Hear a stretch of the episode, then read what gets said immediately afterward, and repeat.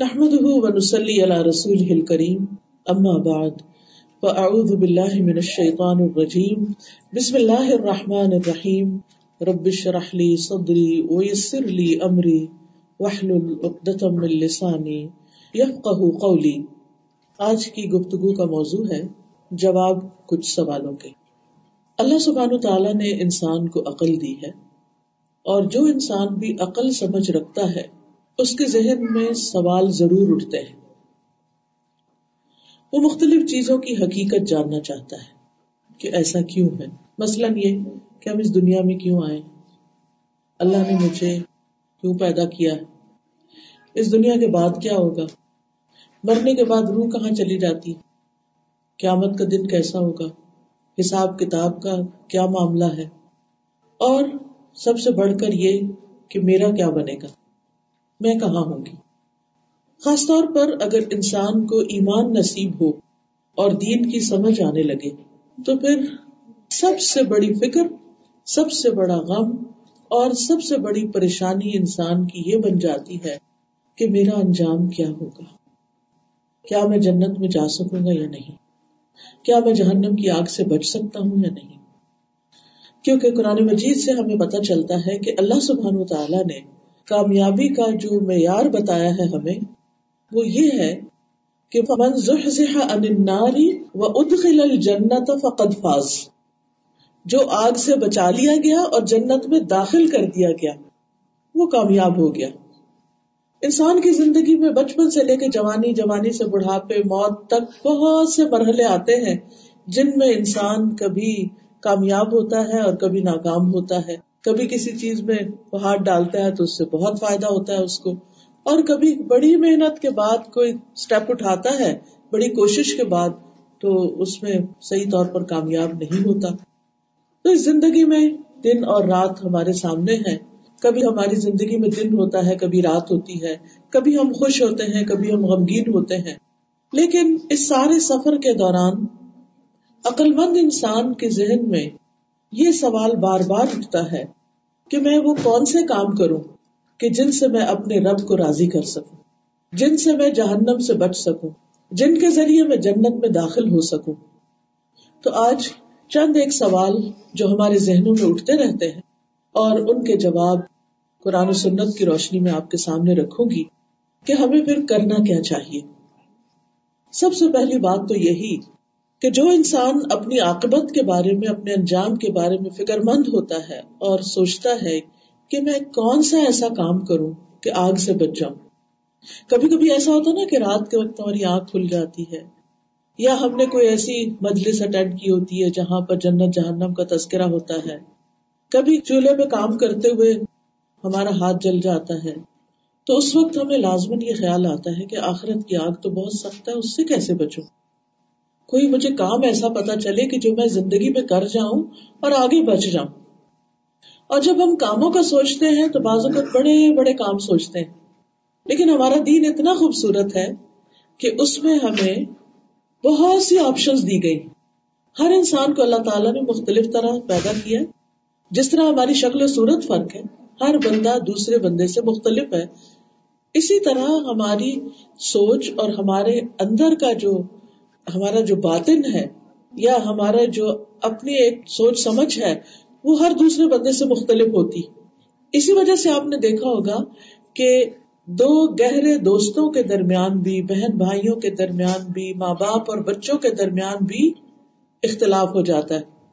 ایک ایک طرح سوچتا ہے، دوسرا دوسری طرح۔ اور یہ نہیں ہوتا کہ دونوں کو ایک دوسرے سے نفرت کرتے ہیں تو اس وجہ سے ان کا ڈفرنس آف اوپین ہوتا ہے۔ نہیں، ایسا نہیں۔ بلکہ سوچ کے فرق کی وجہ سے۔ قرآن مجید سے بھی ہمیں پتہ چلتا ہے، اللہ تعالیٰ فرماتے کل کلو یا اللہ شاکلت ہی کہہ دیجیے کہ ہر شخص اپنے اپنے طریقے پر کام کرتا ہے۔ شاکلہ کا لفظ بھی شکل سے نکلا۔ کہ ایک باہر کی شکل ہے ہماری اور ایک ہماری اندر کی شکل بھی ہے۔ ایک ہمارا باہر کا حسن ہے اور ایک اندر کا حسن ہے۔ اور جس کے اندر حسن ہوتا ہے، اس کے باہر کا حسن دوبالا ہو جاتا ہے۔ باہر کا حسن صرف میک اپ سے نہیں دوبالا ہوتا یا خوبصورت انسان نہیں بنتا، بلکہ جس انسان کے اندر پازیٹو تھنکنگ ہوتی ہے، جس انسان کا دل خوبصورت ہوتا ہے، جس انسان کی سوچ اچھی ہوتی ہے، جس انسان کے دل میں دوسروں کی محبت اور کیئر اور خیر خواہی ہوتی ہے، اس انسان سے مل کر آپ کو ہمیشہ خوشی ہوتی۔ تو سوال یہ پیدا ہوتا ہے کہ اگر ہم واقعی یہ چاہتے ہیں کہ ہم آگ سے بچیں، جہنم سے بچیں، تو پھر ہم کیا کام کریں۔ سب سے پہلی چیز جو آگ سے بچنے کے لیے ضروری ہے، وہ ہے لا الہ الا اللہ، کہ اللہ کے سوا کوئی الہ نہیں، کوئی معبود نہیں، صرف ایک اللہ کی عبادت۔ اور کس طرح کہ یہ نہیں کہ بتوں کی پوجا سے صرف بچنا یا اور اس طرح کی چیزوں سے نہیں، ہر کام صرف اللہ کے لیے کرنا۔ اللہ کو خوش کرنے کے لیے ہر کام چاہے وہ چھوٹا ہی کیوں نہ ہو۔ رسول اللہ صلی اللہ علیہ وسلم نے فرمایا، تم میں سے ہر فرد اللہ تعالیٰ اس سے قیامت کے دن اس طرح اس سے کلام کرے گا کہ اللہ اور بندے کے درمیان کوئی تیسرا ترجمان نہیں ہوگا انٹرپریٹر نہیں ہوگا۔ پھر وہ دیکھے گا تو اس کو اپنے آگے کوئی چیز نظر نہیں آئے گی۔ پھر وہ سامنے دیکھے گا تو اس کے سامنے آگ ہوگی۔ بس تم میں سے جو بھی شخص آگ سے بچنے کی استطاعت رکھتا ہے تو وہ ضرور بچے۔ خواہ کھجور کے ایک ٹکڑے کے ذریعے ہی کیوں نہ بچے۔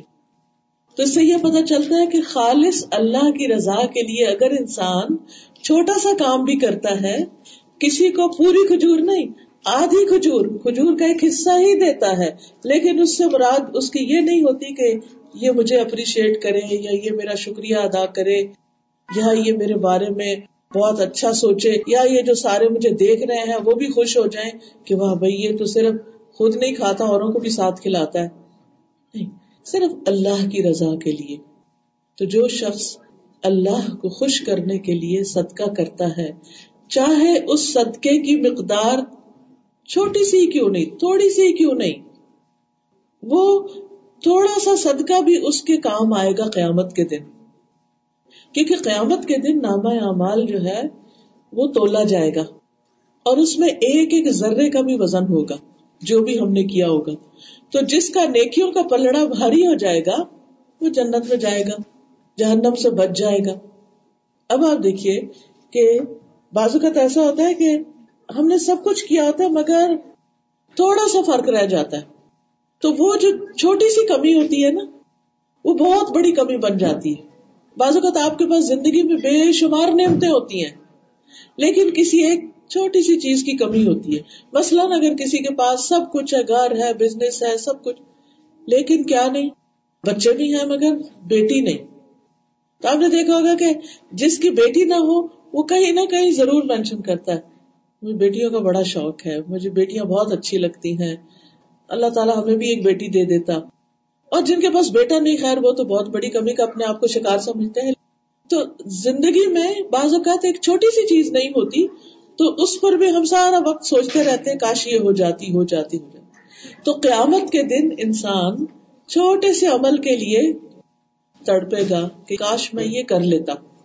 اس لیے جب کبھی کوئی نیکی کا موقع آئے، مثلاً آپ بیٹھے، آپ کو سبحان اللہ ہی کہنے کا موقع مل جائے الحمد للہ کہنے کا، کوئی ذکر کرنے کا، کر ڈالیے۔ آپ کو نہیں پتا کہ کل قیامت کے دن آپ کو اسی کی ضرورت پڑ جائے، اسی چھوٹی سی چیز کی۔ تو اس لیے چھوٹی سے چھوٹی نیکی کو بھی ہاتھ سے نہیں جانے دینا۔ اسی طرح آگ سے بچانے کے لیے ایک اور بڑی مفید چیز ہے اور وہ ہے اللہ کے راستے میں ایک دن روزہ رکھنا یعنی اللہ کی خاطر۔ جو شخص ایک دن بھی روزہ رکھتا ہے یعنی نفلی روزہ، اللہ تعالیٰ اس دن کی وجہ سے، اس کے چہرے سے ستر سال کی مسافت تک آگ دور کر دے گا۔ یعنی قیامت کے دن آگ اس سے کتنی دور ہو جائے گی؟ ستر سال۔ بہت دور۔ یعنی ستر سال کوئی چلتا رہے تو آگ ساتھ تک پہنچے۔ اور یہ ہے نفلی روزہ رکھنے کا ثواب۔ اسی طرح، یہ تو ہے ایک بدن کی نیکی۔ پہلی نیکی تھی مال کی نیکی۔ اور ایک ہے اللہ کے ڈر سے رونا۔ حدیث میں آتا ہے کہ تین طرح کی آنکھیں قیامت کے دن جہنم کو نہ دیکھ سکے گی۔ وہ آنکھ جو اللہ کے ڈر سے رو پڑی۔ آپ نے دیکھا ہوگا کہ دنیا میں تو انسان کئی وجوہات کی بنا پر رو دیتا۔ اور ہم خواتین کا دل تو ویسے ہی نرم ہوتا ہے۔ کسی کا دکھ دیکھتے ہیں، کسی کی پریشانی سنتے ہیں۔ تو ہمیں فوراً رونا آ جاتا ہے۔ آپ نے دیکھو کہ اپنے بچے ہی کا دکھ نہیں دیکھا جاتا۔ انسان رونے لگ جاتا ہے۔ کوئی کچھ کہہ دیتا ہے، ہرٹ ہو جاتا ہے، انسان رونے لگ جاتا ہے۔ یہ سب اپنی جگہ ہے۔ لیکن کسی وقت تنہائی میں بیٹھ کے صرف اپنے کسی گناہ کو یاد کر کے رونا صرف اللہ سے ڈر کے، دنیا کی کسی وجہ سے نہیں، آخرت کے خوف سے کہ کئی باری پکڑ نہ ہو جائے۔ یہ چیز انسان کو جہنم سے بچانے والی۔ تب آپ دیکھیے آنسو کا قطرہ، ایک روزہ، ایک کھجور کا ایک کھجور کے آدھے حصے کا صدقہ انسان کو جہنم کی آگ سے بچانے والا ہے۔ اسی طرح آپ دیکھیے کہ جہاں ہمیں جہنم سے بچنے کی فکر ہوتی، وہاں ہمیں یہ بھی ہوتی ہے کہ یا اللہ جنت میں لے جانے والے کام کیسے وہ کون سے کام ہے میں کیا کروں کہ میں جنت میں گھر بنا سکوں؟ اور آپ دیکھیے کہ جنت میں تو صرف ایک کوڑا رکھنے کی جگہ دنیا اور دنیا میں جو کچھ ہے، سب سے زیادہ قیمتی ہے۔ اگر ہمیں کوئی کہے کہ میں تمہیں چھوٹی سی چیز بتاتی ہوں، اگر تم یہ کر لو تو تمہیں فلاں علاقے میں بہترین گھر مل جائے گا۔ تو ہم میں سے کوئی نہ ہو کہ جو وہ نہ کرے۔ لیکن جنت کے لیے ہم وہ چھوٹے چھوٹے عمل جو ہیں ان کو اگنور کر دیتے ہیں۔ اگر ہمیں واقعی جنت کا شوق ہے، تو پھر اس کے لیے بھی محنت کرنی پڑے گی۔ اس کے لیے بھی کوشش کرنی پڑے گی۔ اور ان کوششوں میں بھی آپ دیکھیں کہ ہماری کوششیں بعض اوقات کسی کام کے کرنے کی ہوتی اور بعض اوقات کوئی کام چھوڑ کر انسان جنت میں پہنچ سکتا ہے۔ مثلاً حدیث میں آتا ہے، رسول اللہ صلی اللہ علیہ وسلم نے فرمایا، میں ذمہ دار ہوں، جنت میں ایک، جنت کے کنارے پہ محل کا، ایک پیلس کا۔ اس شخص کے لیے جو حق پہ رہتے ہوئے جھگڑا چھوڑ دے۔ بعض اوقات آپ کا ہسبینڈ کے ساتھ، یا کسی بہن بھائی کے ساتھ کوئی جھگڑا چل پڑتا ہے۔ اور معمولی سی بات ہوتی ہے اور پھر وہ ناراضگی بن جاتی ہے، پھر ایک دوسرے سے بول چال ختم ہو جاتی ہے، پھر وہ ایک دوسرے سے میل ملاقات، آنا جانا، شادی پہ بس قطع رحمی ہو جاتی۔ اور دونوں اپنی اپنی جگہ کیا سمجھتے ہم حق پر ہمارا قصور نہیں۔ تو ایسی صورت میں انسان کو کیا کرنا چاہیے؟ کہ انسان چاہے یہ سمجھے کہ میں حق پر ہوں، تو آپ دیکھیے کہ زندگی میں کہیں نہ کہیں کسی نہ کسی سے جھگڑا ہو ہی جاتا ہے۔ ایسے میں جھگڑا، ناراضگی چھوڑ کے آپ سلام میں پہل کر لو۔ بڑا مشکل ہے، اتنا آسان نہیں۔ لیکن جس کو یہ پتا ہو کہ اس کے بدلے جنت مل جائے گی، اس کے لیے نہیں مشکل۔ وہ اپنے دل پہ پتھر رکھ لے گا اور آگے بڑھ جائے گا۔ پھر آپ نے فرمایا، اور جنت کے درمیان میں، سینٹر میں ایک پیلس، اس کے لیے جو مزاق میں بھی جھوٹ چھوڑ دے۔ جھوٹ بولنا چھوڑ دے مزاق میں بھی۔ کیونکہ اکثر ہم ویسے نہیں جھوٹ بولتے، لیکن کسی کو ہنسانے کے لیے، کسی کو ایسے تنگ کرنے کے لیے ہم کوئی غلط بات کر دیتے ہیں۔ اور پھر جب وہ ناراض ہونے لگے تو ہم کہتے no I was just kidding میں تو ایسے مزاق کر رہی تھی تم سے۔ میں سیریس نہیں تھی۔ It was just a joke تو اس جوک میں بھی جھوٹ نہیں بولنا۔ غلط بیانی نہیں کرنی۔ اور پھر جنت کے اعلی درجے اس کے لیے ہیں جس کا اخلاق اچھا ہو۔ لوگوں سے ملے تو خوش ہو کے، آگے بڑھ کے، سلام کر کے اچھا اخلاق کیا ہے؟ دوسروں کو اپنی ذات پر ترجیح دینا، دوسروں کو آگے رکھنا، اپنے آپ کو پیچھے کر لینا، خود بھوکا رہ کر کسی کو کھلانا، دوسروں کی ضرورت کا خیال رکھنا۔ اور اب تو حالات یہ ہے کہ بھوکا رہ کے کھلانا کیا خود کھا بھی رہے تو کسی کو آفر نہیں کرتے۔ ہماری نئی نسل تو اب اس طرح آگے آ رہی ہے نا۔ اور پھر بہت سے گھروں میں آپ دیکھیں کہ جو اب ہماری یوتھ یہاں جو پلی بڑی ہے شادی کے بعد کیا کہتے ہیں ہسبینڈ وائف آپس میں کہتے ہیں you take care of your expense I take care my expense اپنا اپنا خرچ کرتے ہیں۔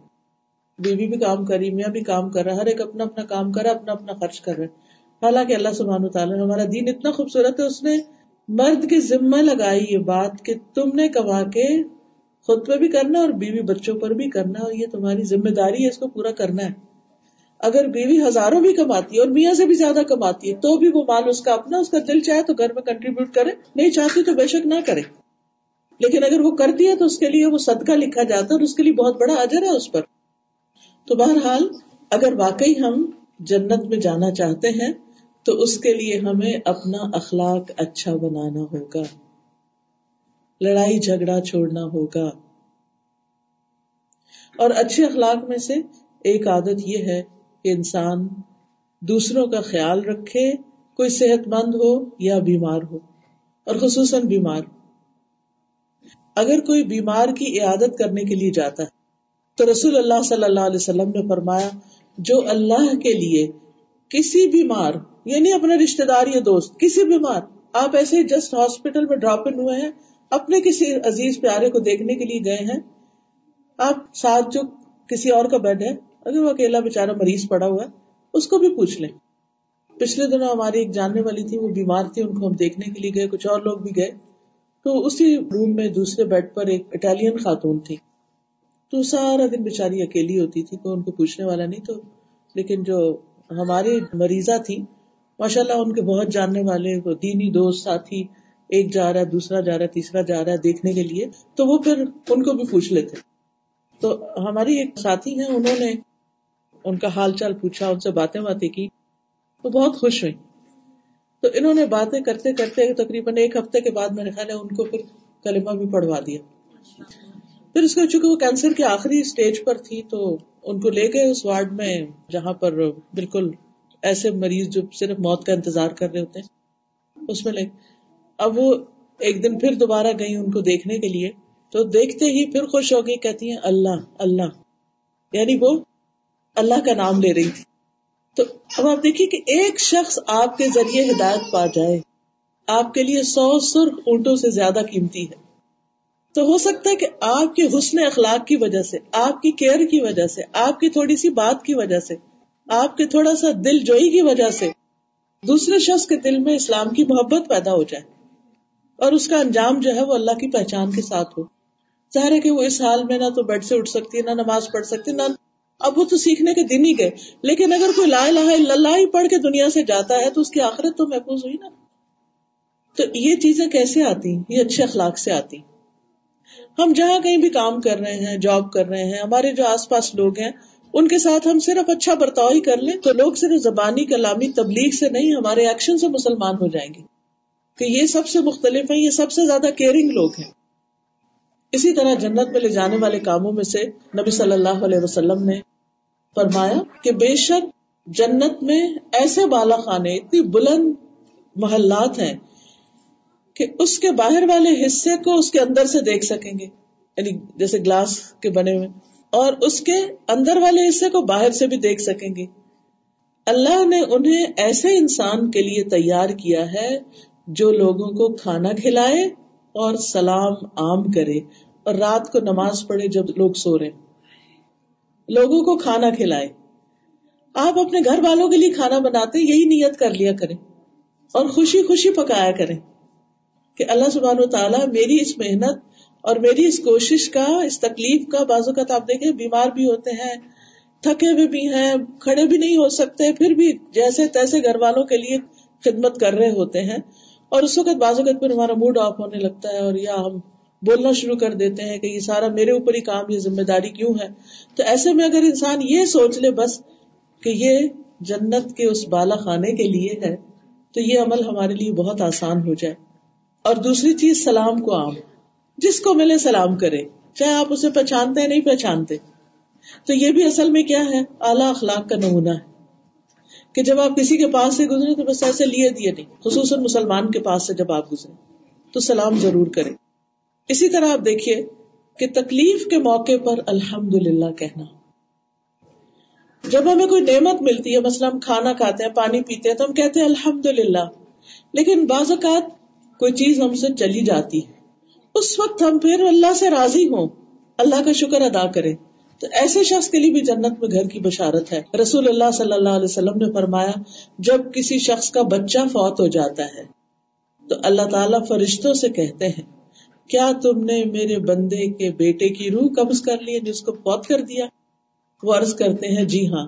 اللہ تعالیٰ فرماتے ہیں، تم نے اس کے جگر کا ٹکڑا لے لیا؟ وہ عرض کرتے ہیں جی ہاں۔ پھر اللہ تعالیٰ پوچھتے ہیں، میرے بندے نے کیا کہا؟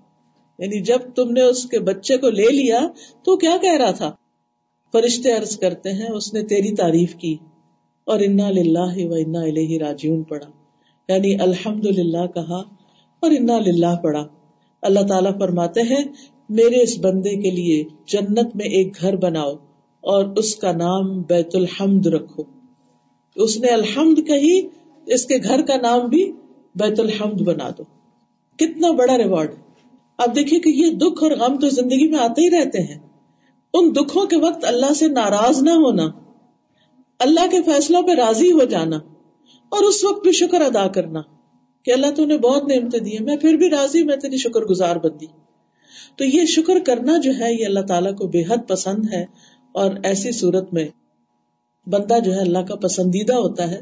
اور جنت میں یاد رکھے وہی لوگ جائیں گے جو اللہ کے پیارے اللہ کو پسند ہے اللہ کے محبوب ہے تو ان کاموں کی فکر کرنی چاہیے کہ جن سے اللہ تعالیٰ محبت کرتا ہے۔ پھر اسی طرح لا حول ولا قوت الا باللہ کا ورد، ذکر۔ ابو ریرا کہتے ہیں کہ نبی صلی اللہ علیہ وسلم نے فرمایا، کیا میں تمہیں جنت کے خزانوں میں سے کسی خزانے کا نہ بتاؤں؟ میں نے عرض کیا، کیوں نہیں؟ فرمایا، لا حول ولا قوت الا باللہ، کہا کرو۔ کہتے ہیں کہ میں سمجھتا ہوں کہ آپ نے یہ بھی فرمایا اس پر اللہ تعالیٰ فرماتا ہے، میرے بندے نے سر تسلیم خم کر دیا اور خود کو میرے حوالے کر دیا۔ یعنی اب دیکھیے کہ اگر کوئی آپ کو بتائے کہ دنیا میں فلاں جگہ ایک خزانہ ہے اور آپ یہ پڑھو تو وہ آپ کو مل جائے گا۔ کیا آپ پڑھیں گے اس کو؟ جتنی دفعہ کہیں گے اتنی دفعہ پڑھ لیں گے تاکہ وہ خزانہ مل جائے ہمیں۔ تو اسی طرح جو شخص لاہور ولا قوت اللہ بلّہ پڑھتا رہتا ہے، اس کے غم اور رنج بھی دور ہوتے اور اسے جنت کا وہ خزانہ بھی ملتا ہے۔ اسی طرح جو شخص تصویر پڑھتا ہے، مثلاً سبحان اللہ الحمد للہ سبحان اللہ والحمد للہ ولا الہ الا اللہ واللہ اکبر۔ اور آخر میں اگر لا حول ولا قوت الا باللہ بھی پڑھ لے تو بہت اچھا اور اگر یہاں واللہ اکبر تک بھی پڑھ لے تو یہ بھی کافی ہے۔ ان میں سے ہر ہر کلمے کے وقت جنت میں درخت لگایا جاتا ہے۔ اور جو شخص کہتا ہے سبحان اللہ العظیم و بحمدی ہی اس کے لیے جنت میں کھجور کا درخت لگایا جاتا ہے۔ اب آپ دیکھیں کہ دنیا میں کیا صرف ایک سینٹینس بولنے پر آپ کے باغ میں کوئی ایک درخت لگ سکتا آپ کے گارڈن میں، آپ کے بیک یارڈ میں اگر آپ کہیں کہ میں یہ کلمہ پڑھتی ہوں اور سمر آ رہی ہے، بس تین چار جملے بولوں کہ میرا گارڈن جو ہرا بھرا ہو جائے، کیا ہوگا؟ دنیا میں نہیں ہوتا۔ لیکن اللہ تعالیٰ نے ہم سے وعدہ کیا ہے کہ اگر تم یہ ذکر کرو گے تو آخرت کا گارڈن ہرا بھرا ہو جائے گا، تو ہمیں اس وعدے کو سچا سمجھنا چاہیے اور اللہ سبحان تعالیٰ کا ذکر کرتے رہنا چاہیے۔ رسول اللہ صلی اللہ علیہ وسلم نے فرمایا، جس نے سبحان اللہ والحمد للہ ولا الہ الا اللہ واللہ اکبر، یہ پڑھا، اللہ تعالیٰ ان میں سے ہر کلمے کے عوض جنت میں اس کے لیے درخت لگائیں گے۔ اسی طرح آپ دیکھیے کہ ایک اور سوال جو عام طور پہ کیا جاتا ہے جب کوئی فوت ہو جاتا ہے کہ ہم مرنے والے کے لیے کیا کریں؟ اس کو کیا فائدہ پہنچے گا؟ خاص طور پر جب کوئی بہت اپنا کلوز اپنا پیارا وہ چلا جاتا ہے دنیا سے، تو پھر ہمارا دل چاہتا ہے کہ اس کے مرنے کے بعد اس کو کوئی توحفہ دے جیسے دنیا میں آپ دیکھیں، آپ میں سے جو مائیں ہیں، آپ نے دیکھا ہوگا کہ بچے جب گھر آتے ہیں، آپ کو کیا دل چاہتا ہے؟ کچھ کھا لیں، جانے لگے تو آپ سوچتے اچھا یہ لے جاؤ، یہ کر لو۔ کہیں آپ جاتے ہیں تو واپس آتے ہیں تو آپ کہتے ہیں چلو اس کے لیے یہ لے جاؤں۔ اس بچے کو یہ دیں، اس بچے کو وہ۔ مائیں ساری زندگی کیا چاہتی ہیں اپنے بچوں کے لیے؟ کچھ نہ کچھ دینے کو ہی دل چاہتا ہے چاہے بچے کچھ بھی نہ دیں آپ کو، پھر بھی آپ کا دل ہوتا ہے کہ ہم ان کو کچھ دے دیں۔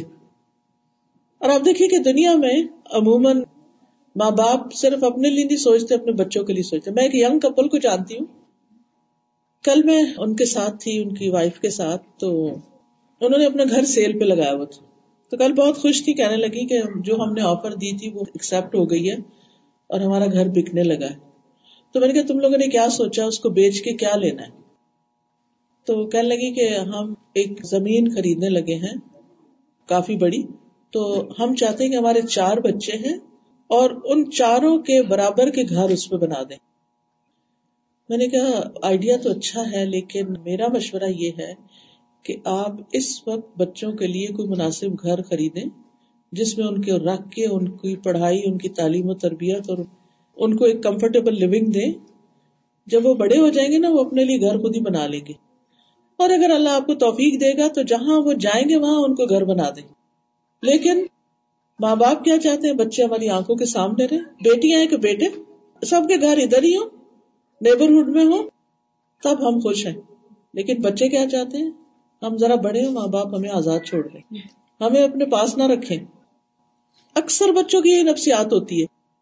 ہم وہاں موو ہو جائیں، وہاں چلے جائیں، وہاں چلے جائیں، دوسرے ملک چلے جائیں، وہاں۔ وہ آپ کے پاس ہم نہیں رہنا چاہتے۔ ہم سمجھتے کہ ہم انہیں گھر بنا دیں گے تو بہت خوش ہوں گے اور ہمارے پاس رہیں گے۔ ایسا نہیں ہے۔ صرف ایک نفسیات کی بات ہے بچوں کی۔ تو جس چیز میں وہ خوش ہے نا، ان کا حصہ ان کو دے دیں ابھی آپ خود جان گئے ابھی آپ کو خود رہنے کی ضرورت ہے۔ اپنے لیے پرسکون گھر بنائے چھوڑے ان کی فکر ابھی۔ کب وہ زمین بنے گی، کب وہ گھر بنے گے، دو سال لگیں گے، تین سال لگیں گے۔ اس تین سال کے میں ان بچوں کا وقت گزر جائے گا؟ جو آپ ادھر ادھر رہیں گے رینٹ پر کبھی کہیں کبھی کہیں۔ تو بہتر ہے کہ اس وقت ان کے لیے کچھ کریں۔ تو میرا کہنے کا مطلب یہ اس مثال کو بتانے کا مقصد یہ ہے کہ ہم بچوں کی ہر چیز کے بارے میں سوچتے رہتے ہیں، ان کے بہتر سے بہتر مستقبل کے بارے میں، اگر ہمارے پاس مال ہے تو ہم چاہتے ہیں مال سے کچھ کر دیں، اور کچھ ہے تو وہ دے دیں۔ اور اسی طرح اگر ان میں سے کوئی فوت ہو جائے تو پھر ہمارا دل چاہتا ہے کہ اس کو آگے بھی کچھ بھیجے تو صدقہ جاریہ کے لیے پھر کیا کریں؟ ایک بچہ چلا گیا پہلے، اب اس کا حصہ تو اس کو نہیں ملے گا، وراثت تو اس کی رہ گئی، اس کے بچوں کو بھی نہیں جائے گا۔ کیونکہ ماں باپ کے ہوتے اگر بچہ فوت ہو جائے تو اس کے بچوں کے لیے وراثت میں حصہ نہیں جاتا ہاں ویسے گفٹ دے سکتے ہیں آپ ان کو۔ تو ایسی صورت میں ان کے نام پر کوئی آپ چیریٹی کا کام کر سکتے ہیں، کسی خیر کے کام میں لگا سکتے ہیں، تاکہ ان کے لیے صدقہ جاریہ بنے۔ رسول اللہ صلی اللہ علیہ وسلم نے فرمایا، جب انسان مر جاتا ہے تو اس کے اعمال کا سلسلہ ختم ہو جاتا ہے۔ سوائے تین چیزوں کے جن کا ثواب میت کو پہنچتا ہے۔ ایسا علم جس سے فائدہ اٹھایا جائے۔ نیک اولاد جو میت کے لیے دعا کرے صدقہ جاریہ۔ یعنی زندگی میں آپ نے کوئی ایسی جگہ پیسہ لگایا کہ جہاں کوئی نیک کام ہو رہا ہے تو وہ جب تک نیک کام ہوتا رہے گا، آپ کا ثواب لکھا جاتا رہے گا۔ اور دوسرے، مرنے کے بعد کسی کے نام پر کہیں کوئی مسجد بنوا دینا یا اور صدقہ جاریہ کا کام کرنا، تو یہ چیزیں جو ہیں یہ انسان کی آخرت کے لیے فائدہ دیتی اور پھر دعا۔ میت کو سب سے زیادہ جو چیز فائدہ دیتی ہے وہ دعا ہے۔ رسول اللہ صلی اللہ علیہ وسلم نے فرمایا، مومن کے مرنے کے بعد بھی جن اعمال اور نیکیوں کا ثواب اسے ملتا ہے، ان میں سے چند یہ نمبر ایک، وہ علم جو اس نے لوگوں کو سکھایا۔ آپ اپنے بچوں کو اگر کچھ بھی سکھاتے ہیں، پڑھاتے ہیں دین دنیا کا، تو یہ آپ کے لیے صدقہ جاری ہے۔ اور علم کو پھیلایا، زیادہ سے زیادہ لوگوں کو بتایا۔ مثلاً آج کی یہ مجلس ہے۔ جس نے اس کا اہتمام کیا، جس نے کال کی، فون کیا، لے کر آئے، رائڈ دی، بتایا، تیار کیا، سارا انتظام کیا۔ اب جتنے لوگوں نے جو جو کچھ سنا اور جو اس پر عمل کیا، اس کا ثواب اس کو ملے گا۔ آپ اپنے گھروں میں کوئی بھی علم کی مجلس کرتے ہیں، آپ کے نیبرہڈ سے لوگ جمع ہوتے ہیں، وہ سیکھتے ہیں، چلے جاتے ہیں۔ یہ آپ کے لیے صدقہ جاریہ بن جاتا ہے۔ جب تک وہ اس پہ عمل کریں گے وہ آپ کو بھی فائدہ پہنچے گا۔ نیک اولاد جو کوئی چھوڑ جائے، جب تک بچے نیک رہیں گے، ثواب ملتا رہے گا۔ مصحف یعنی قرآن جو اس نے میراث میں چھوڑا۔ یعنی وہ قرآن جس پہ وہ پڑھتا تھا، پھر اس کے بعد اس کو اور پڑھنے لگ گیا اس کو۔ یا کوئی مسجد جو اس نے بنائی، چاہے ساری بنائے، چاہے مسجد کا ایک حصہ۔ یا مسافر خانہ بنایا۔ پہلے زمانے میں مسافروں کے لیے فری رہائش ہوتی تھی۔ اب تو بڑے بڑے ہوٹل بن گئے ہیں۔ یا کوئی نہر جاری کی یعنی پانی کا انتظام کیا، یا اپنی زندگی میں، تندرستی میں اپنی کمائی سے کچھ صدقہ کیا۔ ان سب کا اجر اسے اپنے مرنے کے بعد ملتا رہے گا۔ یعنی وہ فوت بھی ہو گیا تو اس کے نام اعمال میں اضافہ ہوتا رہے گا۔ تو یہ ہے صدقہ جاریہ کے چند کام۔ اسی طرح کچھ چیزیں اور ہیں جو انسان کرے تو اس کے درجات بے حد بلند ہوتے ہیں۔ جن میں سے ایک صبر ہے۔ قرآن مجید میں آتا ہے ان اجرہم بغیر حساب۔ صرف صبر کرنے والوں کو ہی ان کا اجر کسی حساب کے بغیر دیا جائے گا یعنی ان لمیٹڈ اتنا کہ وہ گن بھی نہ سکے اور جیسے آسمان کے ستارے کو گن سکتا نہیں گن سکتا۔ تو ان گنت ایسے ہی جب کوئی شخص کسی کی بات پر، کسی کی تکلیف دہ باتوں سے چپ ہو جاتا ہے، کسی بیماری پہ صبر کرتا ہے، واہ ویلا نہیں مچاتا، کسی کے فوت ہونے پر صبر کرتا ہے الحمد للہ کہہ دیتا ہے۔ تو یہ سارے کام ایسے کام ہیں کہ جن پر انسان کو ایسے ہی اجر ملے گا جیسے بے شمار ستارے ہوں۔ پھر اسی طرح بعض اوقات انسان کے درجے اس کے نیک امال سے نہیں بڑھتے، تکلیف آنے پر جو صبر کرتا ہے، اس سے بڑھتے ہیں۔ حدیث میں آتا ہے، جب اللہ کے ہاں کسی بندے کا مقام اور مرتبہ اس درجے سے آگے بڑھ جاتا ہے جہاں اس کا عمل نہیں پہنچتا۔ یعنی مقام بڑا اللہ کے ہاں اس کا، لیکن اس کا عمل ابھی اتنا نہیں ہے کہ وہ اس تک پہنچے۔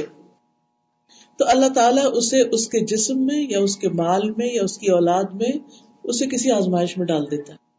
کوئی بیماری ایسی آ جاتی، کسی کو کینسر ہو جاتا ہے، کوئی ہارٹ کی بیماری میں مبتلا ہو جاتا ہے۔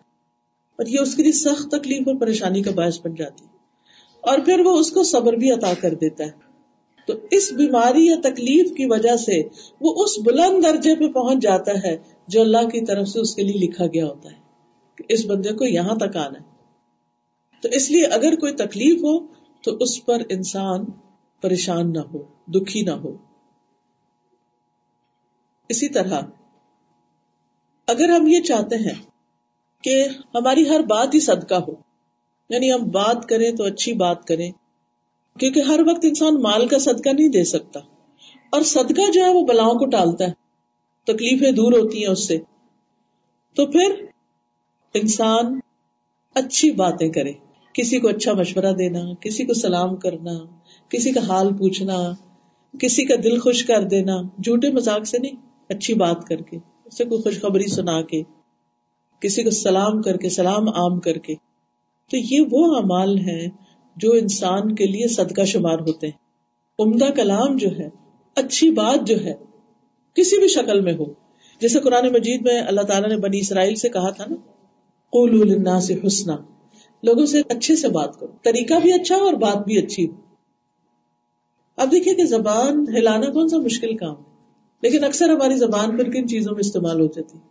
کیا باتیں ہم زیادہ کرتے ہیں؟ ہم سب جانتے ہیں۔ تو اپنی زبان کو ایسا کرے کہ جو کوئی آپ کی بات سنے وہ خوش ہو جائے۔ یا اگر خوش نہیں بھی ہوتا تو اس کو تکلیف نہ ہو۔ یعنی آپ کی زبان سے کسی کو تکلیف نہ پہنچے۔ اسی طرح اگر کوئی شخص یہ چاہتا اس کا ہر عملی عبادت ہو، اس کی ساری زندگی عبادت میں گزرے تو وہ کیا کرے؟ کیونکہ آپ دیکھیے کہ ہمارے پاس ہر وقت نفل پڑھنے یا نماز پڑھنے یا ذکر کرنے کا بازو کا ٹائم نہیں ہوتا۔ ہم دنیا کے کام میں لگے ہوتے ہیں۔ تو ہمارا دنیا کا کام کیسے عبادت بن سکتا ہے؟ تو اس کے لیے پہلی بات یہ کہ انسان جو کام بھی اللہ کی خاطر کرتا ہے، اللہ کو خوش کرنے کے لیے، وہ چھوٹا سا کام ہی کیوں نہ وہ سارے کا سارا عبادت ہے۔ چاہے آپ گھر کا کام کاج کر رہے ہیں، اپنے بچوں کو پال رہے ہیں، انہیں اسکول چھوڑنے جاتے ہیں، اسکول سے لینے جاتے ہیں، ان کو بیٹھ کے ہوم ورک کراتے ہیں تکلیف دہ کام ہے، مشکل ہوتی ہے، آپ کی مصروف لائف میں بھاگ رہے ہیں، دوڑ رہے ہیں۔ تو اگر آپ اچھے طریقے سے وہ کام کر رہے ہیں اور آپ کے دل میں اگر آئے بھی ٹو مچ تو آپ اس پر یہ سوچے کہ میں اللہ سے اجر پانے کے لیے کر رہی ہوں اور اللہ ہی کی خاطر کر رہی ہوں اور اس کی جزا مجھے اللہ سے چاہیے، چاہے میرا شوہر نہیں بھی اپریشیٹ کر کیونکہ بازو کا آپ اتنے کام کر رہے ہوتے اور کوئی آپ کو تھینک یو بولنے والا بھی، نہ بچے تھینک یو کہتے ہیں، نہ کوئی اور کہتا تو پھر آپ گھبرانے لگتے ہیں، آپ کے اوپر ایک بوجھ سا پڑنے لگتا ہے کہ میری تو کوئی ورتھ ہی نہیں، میری تو کسی کام کی قدر ہی نہیں۔ نہیں، اللہ سبحان و تعالیٰ قدر کام ہے۔ تو کیا کرنا ہے؟ ہر کام اللہ سبحان و تعالیٰ کے لیے ہی کرنا ہے۔ اللہ تعالیٰ فرماتے ہیں قرآن مجید میں، والذين صبروا ابتغاء وجه ربهم وأقاموا الصلاة وأنفقوا مما رزقناهم سرا وعلانية ويدرؤون بالحسنة السيئة أولئك لهم عقبى الدار۔ اور وہ جنہوں نے اپنے رب کا چہرہ چاہنے کے لیے صبر کیا، نماز قائم کی، اور ہم نے انہیں جو کچھ دیا ہے اس میں سے خرچ کیا، کھلے بھی، چھپے بھی، اور برائی کو نیکی کے ساتھ ہٹایا۔ یعنی کسی نے برا کیا تو جواب میں اچھا ہی کیا۔ یہی لوگ ہیں جن کے لیے اس گھر کا اچھا انجام ہے۔ یعنی یہ ساری چیزیں اس کے لیے اجر و ثواب کا ذریعہ بن جاتی ہیں۔ پھر اسی طرح انسان بعض اوقات شاطین اور جنات سے گھبراتے ہیں۔ تو بہت سے لوگ یہ سوال کرتے ہیں کہ شیطان سے کیسے بچے شیطان تو ہمارے ساتھ لگا ہوا ہے، شیطان تو ہمارے پیچھے لگا ہوا ہے۔ تو ہم کیا کریں؟ ہمیں وسوسے بہت آتے ہیں۔ کچھ لوگوں کا یہ ہوتا ہے کہ ہمیں بہت وسوسے آتے ہیں۔ وہ ان کو کیسے نکالے ایسا کام کر لیا تو وسوسے آ رہے ہیں۔ پتہ نہیں قبول ہوا کہ نہیں۔ نماز پڑھی ہے تو پتہ نہیں چار رکعتیں پڑھی گی تین کو وہ وسوسے وسوسے۔ پریشان کن حد تک۔ اس کے لیے ایک تو یہ کتاب ہے یا کا نسطین اس کے اندر پورا ایک چیپٹر ہے۔ چیپٹر کیا چھوٹے سے یعنی ایک صفحہ ڈیڑھ ہے، جس میں وہ مصنون دعائیں لکھی گئی ہیں جو وسوسوں کا علاج ہے تو اگر آپ کو اللہ کے بارے میں کوئی ایسے خیال آتے ہیں یا دین کے بارے میں یا انسانوں کے بارے میں، تو ان دعاؤں کو پڑھنا شروع کریں تو انشاءاللہ آپ کو چین آئے گا۔ کیونکہ اس کا حل یہی ہے، شیطان سے بچنے کے لیے سب سے بڑا طریقہ یہی ہے کہ انسان اللہ کی پناہ لے۔ قرآن مجید میں آتا ہے وہ اما ينزغنك من الشيطان نزغ فاستعذ بالله انه سميع عليم۔ اگر کبھی آپ کو شیطان اکسائے، کبھی غصہ دلاتا ہے نا، اور کبھی کہتا ہے، کرو کرو، اس کے ساتھ یہ معاملہ آپ اللہ کی مدد لیں، اللہ سے پناہ لیجیے بے شک وہ سب کچھ سننے والا اور خوب جاننے والا ہے۔ اسی طرح ایک صحابی ہیں، وہ کہتے ہیں کہ اللہ کے رسول صلی اللہ علیہ وسلم بے شک شیطان میرے اور میری قرآد کے بیچ میں حائل ہو جاتا مجھے قرآن بلا دیتا ہے۔ سورت اچھی طرح یاد ہے۔ وہ بھول جاتی کتنی دفعہ آپ نے پڑھی ہوتی ہے وہ بیچ میں اٹک آ جاتی ہے۔ تو رسول اللہ صلی اللہ علیہ وسلم نے فرمایا، وہ شیطان ہے جسے خنزب کہا جاتا ہے۔ یعنی اس کا نام کیا ہے؟ خنزب۔ جب تم اسے محسوس کرو، تو اس سے اللہ کی پناہ مانگ لیا کرو۔ اور اپنے بائیں جانب تین مرتبہ تھتکار دیا کرو ایسے کر دیا کرو۔ کہتے ہیں، بس میں نے ایسا ہی کیا تو اللہ نے اس شیطان کو مجھ سے دور کر دیا۔ پھر اسی طرح بسم اللہ پڑھ کے سارے کام شروع کرنا۔ ہر کام کے شروع میں بسم اللہ کہنا۔ اس سے بھی شیطان دور ہو جاتا ہے۔ نبی صلی اللہ علیہ وسلم نے فرمایا، جو آدمی اپنے گھر میں داخل ہوتا ہے اور وہ داخل ہوتے وقت کھانا کھاتے وقت اللہ کا نام لیتا ہے تو شیطان کہتا ہے، آج تو نہ یہاں کھانا ملا، نہ رات گزارنے کی جگہ۔ اور اگر کوئی اپنے گھر میں داخل ہوا اور داخل ہوتے وقت دروازہ کھولا، بسم اللہ نہیں پڑی شیطان ساتھ۔ اور پھر کھانا کھایا تو بسم اللہ نہیں پڑی تو وہ بھی ساتھ لے گیا۔ تو وہ کہتا ہے کہ یہ تو دونوں چیزیں آج مجھے مل گئی تو شیطان سے بچنے کا طریقہ کیا ہے کہ ہر چیز پر بسم اللہ۔ پھر اسی طرح آیت الکرسی۔ جب انسان سونے کے لیے بستر پر جائے تو آیت الکرسی پڑھے اور صبح تک اللہ کی طرف سے ایک نگران فرشتہ آپ کے ساتھ ہوگا۔ مفت کا باڈی گارڈ آپ کو مل کے جو آپ کی حفاظت کرے گا۔ اور شیطان پاس بھی نہیں پٹک سکے گا۔ اور خاص طور پر اگر آپ اس طرح کریں کہ چاروں طرف یعنی آیت الکرسی پڑھ کے چاروں کونوں میں پھونک دیں۔ اس طرح کر دیں تو اس سے یہ ہے کہ ایک طرح سے حسار ہو جاتا ہے۔ اور انسان ہر طرح کے شر سے محفوظ ہو جاتا ہے۔ اب دیکھیے کہ جیسے آپ نے اکثر سنا ہوگا، کبھی کسی کے گھر میں رات کو آگ لگ گئی، کبھی کچھ ہو گیا، تو اس میں بعضوں کا شیطانی اثرات بھی ہوتے ہیں۔ اور اگر انسان یہ آیت الکرسی اور یہ اسکار پڑھ لیتا ہے، تو اس طرح کے سارے خوف بسو سے دور ہو جاتے ہیں۔ ایک اور سوال، اکثر لوگ مجھ سے پوچھتے ہیں کہ ہم پر قرضہ ہے، تو قرض کیسے چکائیں؟ اس کے لیے کوئی دعا بتا دیں۔ کہ قرضہ ادا ہو جائے۔ حضرت علی کہتے ہیں کہ ایک مکاتب غلام کے ساتھ انہوں نے معاہدہ کیا تھا، تو وہ ان کے پاس حاضر ہوا اور کہنے لگا کہ میں تو یہ پیمنٹ کرنے سے آجز آ گیا ہوں۔ اس زمانے میں یہ ہوتا تھا کہ غلام آزادی خریدتا تھا کہ میں ہر مہینے آپ کو اتنا اتنا دے دوں گا تو پھر آپ مجھے چھوڑ دیں۔ کہنے لگا کہ آپ میری مدد کریں، میں تو یہ اپنی یہ قسطیں نہیں ادا کر سکتا۔ کبھی ایسا بھی ہوتا ہے نا کہ آپ گھر لیتے ہیں یا کوئی گاڑی لیز پر لی ہوتی ہے، اچانک جاب چلی جاتی ہے، اب اس کو کہاں سے بھرے ایسی پریشانیاں لاحق ہوتی رہتی۔ تو حضرت علی نے کہا کہ میں تمہیں ایسے کلمات سکھاتا ہوں جو رسول اللہ صلی اللہ علیہ وسلم نے مجھے سکھائے تھے۔ اگر تمہارے اوپر پہاڑ کے برابر بھی قرضہ ہوگا، تو بھی اللہ اسے تمہاری طرف سے ادا کر دے گا۔ یعنی وہ ادا کا ہونے کا بندوبست ہو جائے گا۔ اور وہ دعا کیا ہے؟ اللہ مکفنی بحلال کا انحرام کا و اغنی بفضل کا امن سوا کا یہ دعا انسان پڑھتا رہے تو قرضوں کی ادائیگی میں رکاوٹ نہیں آئے گی، اللہ سبحانہ تعالیٰ بندوبست کر دے گا۔ پھر اسی طرح ایک اور دعا بھی ہے اللہ مالک الملک تؤتي الملك من تشاء وتنزع الملك ممن تشاء وتعز من تشاء وتذل من تشاء بيدك الخير انك على كل شيء قدير رحمان الدنيا والاخره ورحيمهما تعطيهما من تشاء وتمنع منهما من تشاء. ارحمني رحمتا تغنيني بها عن رحمه من سواك تو اس کے بارے میں بھی آتا ہے کہ اگر احد پہاڑ جتنا بھی کسی پہ قرضہ ہو، تو ان کلمات کے پڑھنے سے وہ قرضہ ادا ہو جائے گا۔ تو اس لیے ان ازکار کو کرتے رہی اسی طرح انسان اگر یہ چاہتا ہے کہ اس کی تکلیف پر اسے اجر ملے تو وہ کیا دعا پڑے؟ ان بازوقت کو بہت ہرٹ ہو جاتا ہے، بہت دکھ ہو جاتا ہے، کوئی چوٹ لگ جاتی ہے، کوئی چیز گم جاتی ہے، کوئی چیز کھو جاتی ہے، کوئی برتن ہی ٹوٹ جاتا ہے گھر کا، کچھ ہو جاتا ہے۔ ہر وہ چیز جو آپ کو تکلیف دے، اس وقت ایک دعا اگر آپ پڑھ لیں، اللہ آپ کی اس تکلیف کو خوشی میں بدل دے گا اور اس پر اجر دے گا آپ کو۔ وہ دعا ہے اللہ اجرنی فی مصیبتی۔ اللہ مجھے میری مصیبت میں اجر دے۔ وہ اخلیف لی خیرم میں اور مجھے اس سے بہتر چیز دے۔ جو بھی چیز جائے، اللہ مجھے اس سے بہتر عطا کر۔ کوئی سیٹ ٹوٹ گیا، کوئی زیور کھو گیا، کوئی کچھ ہوتا ہے نا۔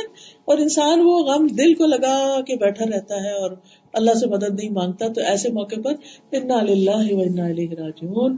اللہم اجرنی فی مصیبتی و اخلف لی خیرا منا اللہ میری اس مصیبت میں مجھے اجر عطا کر اور مجھے اس سے بہتر عطا کر۔ اسی طرح بعض لوگ پوچھتے ہیں ہمیں یہ دکھ ہے، یہ تکلیف ہے، یہ پریشانی ہے، کوئی وظیفہ بتا دے کوئی طریقہ بتا دے کیا کریں؟ ٹھیک ہے، وظیفوں سے بھی تکلیفیں دور ہوتی ہیں، لیکن نبی صلی اللہ علیہ وسلم نے ایک بڑا ہی پریکٹیکل طریقہ بتایا ہے، دکھوں، پریشانیوں، مصیبتوں کو دور کرنے کا۔ اور وہ کیا ہے؟ کسی دوسرے کا دکھ دور کرنا نبی صلی اللہ علیہ وسلم نے فرمایا جس نے کسی مسلمان سے دنیا کے دکھوں میں سے ایک دکھ دور کیا، اللہ تعالیٰ اس سے قیامت کے دکھوں میں سے ایک دکھ دور کر دے گا۔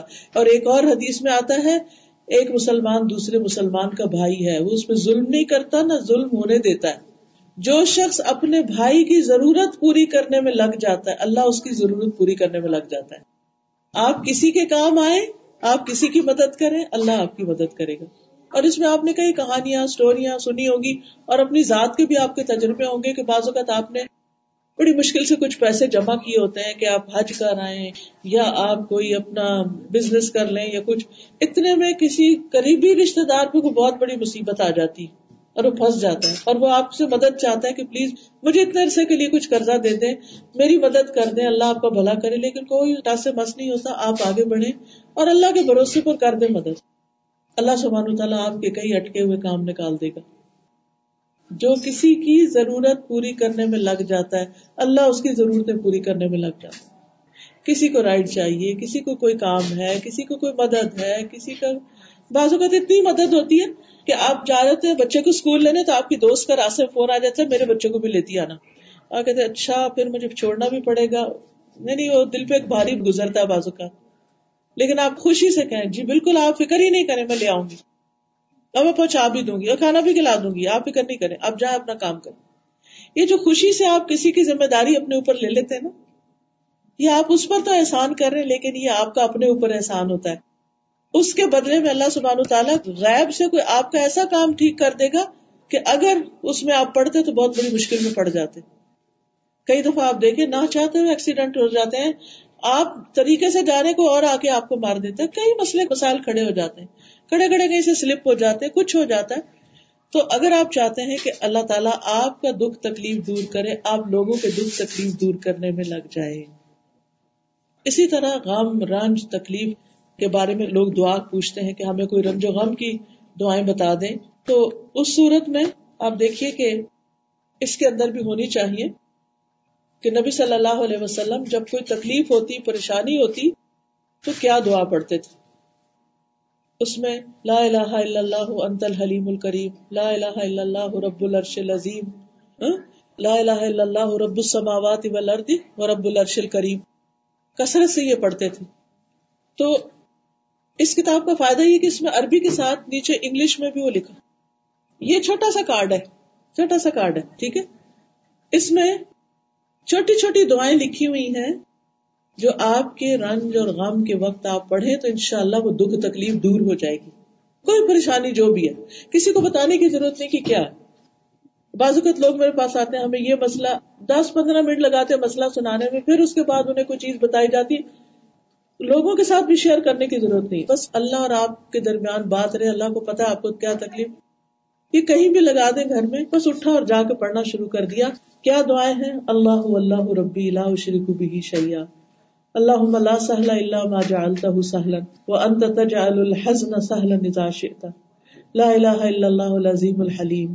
لا الہ الا اللہ رب العرش العظیم۔ لا الہ الا اللہ رب السماوات و رب الارض و رب العرش الکریم۔ لا الہ الا اللہ، لا الہ الا اللہ۔ لا حول ولا قوة الا باللہ۔ انما اشکو بثی و حزنی اللہ۔ لا الہ الا انت، سبحانک انی کنت من الظالمین۔ یہ پڑھنا شروع کر دیں۔ آپ دیکھیں گے تھوڑی دیر کے بعد آپ کے اندر ایک قرار آنے لگے گا۔ آپ کا دکھ اور تکلیف دور ہونے لگے گی۔ آپ کی غم، فکر اور پریشانی اس سے نجات ہونے لگے گی ان شاء اللہ تعالیٰ۔ اسی طرح بعض اوقات ہم بڑے انسیکیور فیل کرتے ہیں۔ بچے اسکول جاتے ہیں، ہم انسیکیور ہوتے ہیں۔ بچہ گاڑی لے گیا، آپ کو جب تک گھر واپس نہیں آیا، آپ کو ایک ڈر سا لگا رہتا ہے۔ تو اللہ سبحان تعالیٰ کی طرف سے حفاظت کیسے ہوتی؟ حفاظت کا کیا نسخہ ہے؟ فجر کی نماز۔ حدیث میں آتا ہے، جس نے صبح کی نماز پڑھی، وہ اللہ ضب اللہ کی ذمہ داری میں اللہ اس کا ذمہ لے لیتا ہے۔ پھر جو اشراق یا چاشت کی نماز پڑھتا ہے، رسول اللہ صلی اللہ علیہ وسلم نے فرمایا، اللہ تعالیٰ فرماتے اے ابن آدم، تو دن کے پہلے حصے میں میری رضا کے لیے چار رکتیں پڑھ لے۔ میں دن کے آخر تک تیری کفایت کروں گا، تیرے کام کروں گا۔ پھر چیزوں کو اللہ کے سپرد کرے کیا کریں کہ میں اس کو اللہ تیری حفاظت میں دیتی بچہ نکلا کہ اللہ تیری حفاظت۔ رات کو سوتے وقت دعا پڑھے اللہ وسلم تو نفسی لائک وہ وجہ تو وجہ لائک وہ فوت تو امری لائک اللہ میں نے اپنا آپ تیرے حوالے کیا۔ میں نے اپنا رخ تیری طرف کر لیا۔ میں نے اپنا کام تیرے سپرد کر دیا۔ کبھی بچے دوسرے ملک پڑھنے جاتے ہیں، دور چلے جاتے ہیں، ہاسٹلوں میں چلے جاتے ہیں۔ دل ڈرا ہی رہتا ہے ماؤں کا کہ پتہ نہیں کوئی ایسی خبر نہ سن لیں۔ پتہ نہیں کیا ہو۔ تو ایسی صورت میں اللہ کے حوالے کر دے معاملات۔ پھر اسی طرح اللہ تعالیٰ کے احکامات کی حفاظت، نمازوں کی حفاظت، وضو کی حفاظت، تو ان شاء اللہ اس سے آپ کی بھی حفاظت ہوگی۔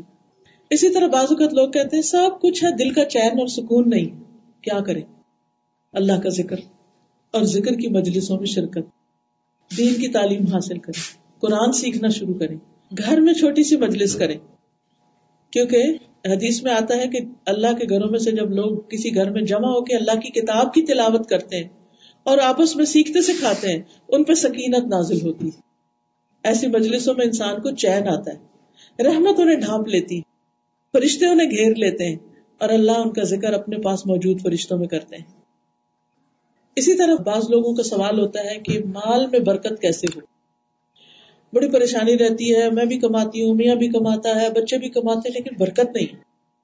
تو برکت کیسے؟ ہو پہلی چیز ہے اللہ کا تقوی۔ فرمایا، ولو ان اهل القرى امنوا واتقوا لفتحنا عليهم برکات من السماء والارض اگر یہ بستیوں والے ایمان لاتے اور اللہ کا تقوی اختیار کرتے، تو ہم ان پر آسمان اور زمین کی برکتوں کے دروازے کھول دیتے۔ ہر کام اللہ کے ڈر سے کرے اللہ کی نافرمانی نہیں۔ دوسری چیز صدقہ۔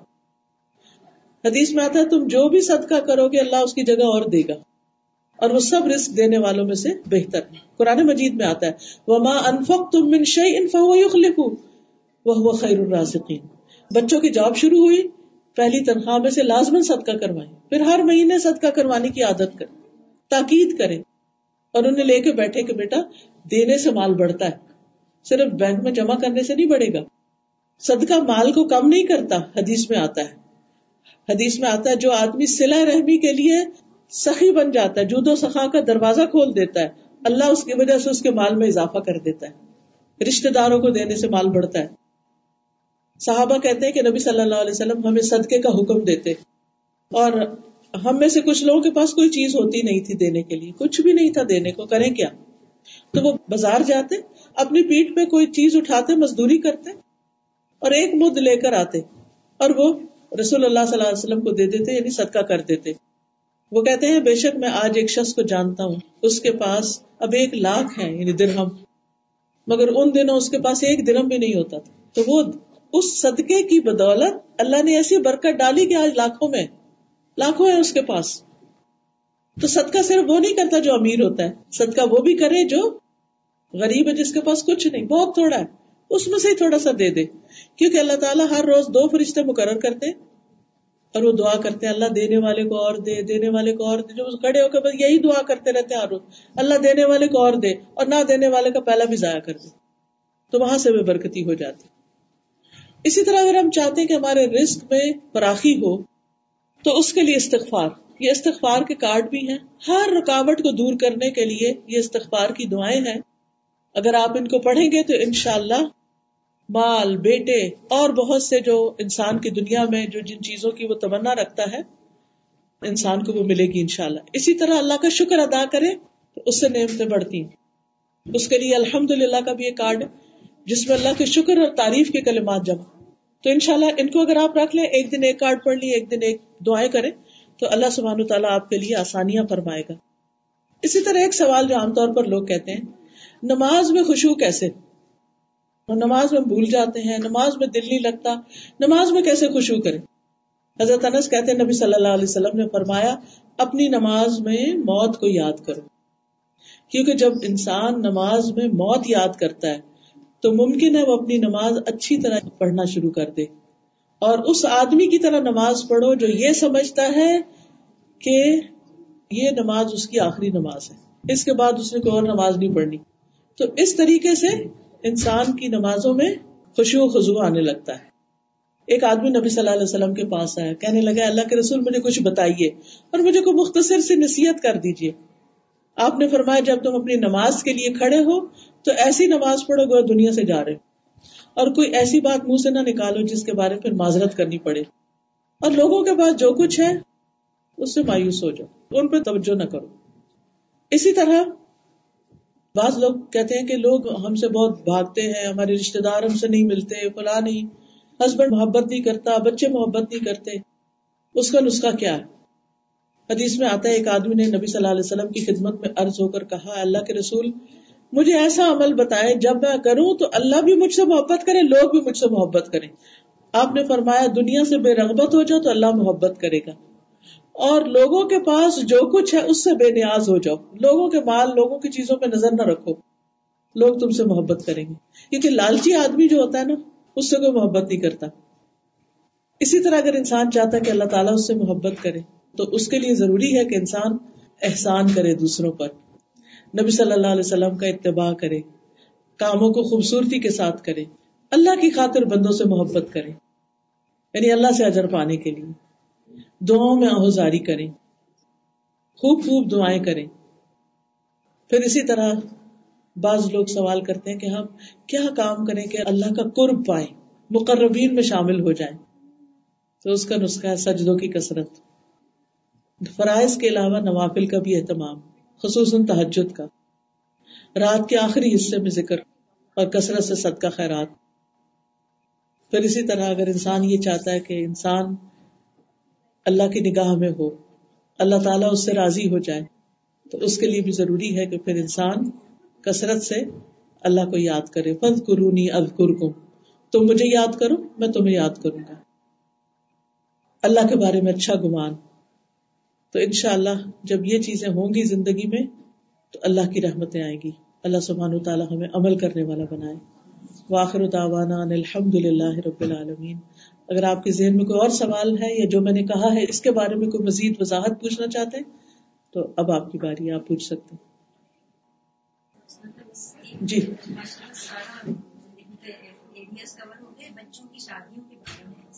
جی ہاں بعض لوگ یہ سوال کرتے کہ بچوں کی شادیاں نہیں ہوتی، بچوں کی شادی کے لیے کوئی اچھا رشتہ نہیں مل رہا، تو کیا کریں؟ اس کے لیے ہے کہ بچے خود اپنے لیے دعا کریں۔ اور یہ دعا جو علیہ السلام کی دعا ہے، یہ بہت اچھی ہے۔ رب انی لما انزلت الیہ من خیر فقیر۔ وہ پردیش میں گئے تھے، کوئی جان پہچان نہیں تھی۔ وہاں انہوں نے یہ دعا پڑھی تھی، اور فوراً ہی شادی بھی ہوگی، گھر بھی مل گیا، کام بھی، جاب بھی، ہر چیز۔ آپ اس میں تھوڑی سی روشنی ڈالیں۔ آج کل لوگ پڑھنے والے بچوں کو بچیوں کے رشتے نہیں دیتے۔ میں بچہ یونیورسٹی میں پڑھ رہا ہے، وہ کہتے ہیں بچہ کام نہیں کرتا، بچہ جاب نہیں ہے۔ تو جیسے الحمد للہ میرا بیٹا ہے۔ یونیورسٹی میں پڑھ رہا ہے میری نیت ہے کہ اللہ تعالیٰ مجھے اس وقت سے کیونکہ فتنہ بہت ہے باہر۔ جی ہاں اسی سوچ سے۔ کئی جگہ سے مجھے یہ مایوسی ہوئی کہ بچہ کام کیا کرتا تو میں یہ سوچتی ہوں کہ ہمارا ایمان اتنا کمزور ہو گیا اس سلسلے میں یہ کہوں گی کہ میں نے اپنی تینوں بیٹیوں کی شادی جب کی تینوں داماد اس وقت کام نہیں کرتے تھے۔ یعنی جب میں نے رشتہ کیا تو ابھی وہ پڑھ رہے تھے۔ پہلی بیٹی کا رشتہ کیا، بچہ پڑھ رہا تھا۔ جب رشتہ کرنے کے بعد جس دن نکاح تھا، یہ سارے لوگ مسجد جا رہے تھے، مسجد میں نکاح تھا۔ اور راستے میں اس کو کال آ گئی۔ راستے میں کال آ گئی کہ فلاں تاریخ سے تم اس جاب پہ آ جاؤ۔ اللہ سبحانہ تعالیٰ رسک دینے والا نا۔ الحمد للہ نکاح ہوا، شادی ہوئی، چھوٹی سی جاب تھی، شروع کی۔ اور پھر اللہ سبحانہ تعالیٰ نے آہستہ آہستہ برکت دی اور اللہ کا فضل ہوا۔ دوسری بیٹی کا جب رشتہ ہوا، اس وقت وہ بچہ بھی یونیورسٹی میں پڑھ رہا تھا، میں جاب نہیں تھی۔ ابھی شاید سال ڈیڑھ رہتا تھا اس کا۔ اس کی یونیورسٹی مکمل ہوئی اور پھر اس کے بعد اس نے چھوٹی سی جاب شروع کی، پھر ایڈمنٹن چلا گیا، وہاں جاب ہوئی۔ پھر اس کے بعد سعودی عرب میں آفر ہو گئی۔ اور اللہ کا شکر ہے، لاکھ لاکھ، جتنا بھی شکر ادا کرے کام ہے، کہ اللہ نے بہت اچھی جاب دی ہے۔ وقت لگتا ہے، شروع کے دن کچھ مشکل ہوتے ہیں۔ ہم نے صرف دین دیکھا، اخلاق دیکھا۔ اگر بچہ اچھا ہے، نیک ہے، تو باقی چیزیں اللہ تعالیٰ ٹیک کیئر کرے۔ تیسری بیٹی کا جب رشتہ ہوا، اس وقت وہ بھی یونیورسٹی میں پڑھ رہا تھا۔ اور اس کے بعد پھر وہ بھی اس نے کام شروع کیا اور الحمد للہ گزارا ہو رہا ہے۔ رسک اللہ دیتا ہے۔ نیک رشتے دیکھیں، شریف لڑکے دیکھیں۔ اور رسک قسمت کے ساتھ ہے۔ اگر اللہ نے لکھا ہے نا، تو پتہ نہیں کہاں سے کہاں پہنچ جائیں گے۔ لیکن بچوں کی شادی بہت ڈیلے نہ کریں خصوصاً اس معاشرے میں، کیونکہ پھر جب وہ بہت انڈیپینڈنٹ ہو جاتے ہیں نا، پھر جب کمانے لگتے ہیں، پھر وہ اتنے کیریئر اورینٹیڈ ہو جاتے ہیں، وہ کہتے نہیں ابھی یہ اسپیشلائزیشن کر لے ابھی یہ کر لے ابھی یہ کر لے، ہاتھ ہی نہیں آتے پھر۔ پھر ان کو اکیلے رہنے کی عادت پڑ جاتی۔ تو اپنی طرف سے کوشش کریں، باقی تو اللہ کی ذمہ ہے، اللہ کا ہی کام ہے، جب وہ چاہے گا ہوگا، ہم چاہے جتنی بھی کوشش کر لیں۔ ٹھیک ہے۔ یہاں سے کچھ ہاتھ کھڑا جی استخارہ۔ استخارہ کا مطلب ہوتا ہے اللہ سے خیر مانگنا۔ دو نفل پڑھ کے استخارے کی دعا پڑھے مصنون دعا۔ مجھے نہیں معلوم استخارے کا کارڈ یہاں ہے کہ نہیں، اس کی دعا بھی لکھی ہوئی ہے ادھر جی وہ کارڈ اپنے پاس رکھ لیں۔ جب نفل پڑھے وہ دعا پڑھ کے اللہ سے دعا کرے اور اس کے بعد وہ کام کر لیں۔ آپ نے اللہ سے اس میں خیر مانگی، اللہ تعالیٰ خیر ڈال دے گا۔ یاد رکھیے کہ دنیا کے ہر کام میں کوئی نہ کوئی رکاوٹ مشکل ہوتی ہی ہے۔ لیکن جب انسان اللہ سے مدد مانگ کے دعا کر کے شروع کرتا ہے تو اس کام میں برکت ہو جاتی یہ جو کارڈ ہے نا استخارے کا اس میں سارا طریقہ بھی لکھا ہوا اس میں پورا طریقہ لکھا ہوا اور آخر میں دعا لکھی ہوئی جی؟ جی ہاں۔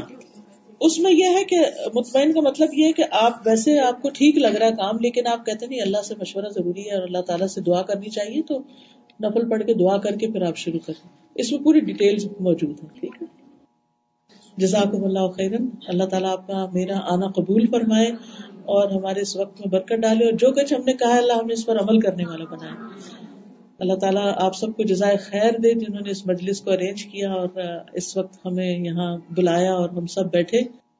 اللہ تعالیٰ قبول کرے اور ہماری آخرت میں کامیابی کا اس کو ذریعہ بنا دے۔ سبحان اللہ و بحمد کا اشد اللہ الہ الا انت۔ استغفرك واتوب اليك اللهم صل على محمد وعلى ال محمد. كما صليت على ابراهيم وعلى ال ابراهيم انك حميد مجيد اللهم بارك على محمد وعلى آل محمد. كما باركت على إبراهيم وعلى آل إبراهيم إنك حميد مجيد ربنا آتنا في الدنيا حسنة وفي الآخرة حسنة وقنا عذاب النار. ربنا هب لنا من ازواجنا وذرياتنا قرة أعين واجعلنا للمتقين اماما رب ارحمهما كما ربياني صغيرا ربنا لا تزغ قلوبنا بعد إذ هديتنا وهب لنا من لدنك رحمة انك انت الوهاب. ربنا تقبل منا. انك انت السميع العليم. وتب علينا. انك انت التواب الرحيم. وصلى الله تعالى على خير خلقه محمد وعلى اله واصحابه واهل بيته اجمعين برحمتك يا ارحم الراحمين. الهي السلام علیکم و رحمۃ اللہ وبرکاتہ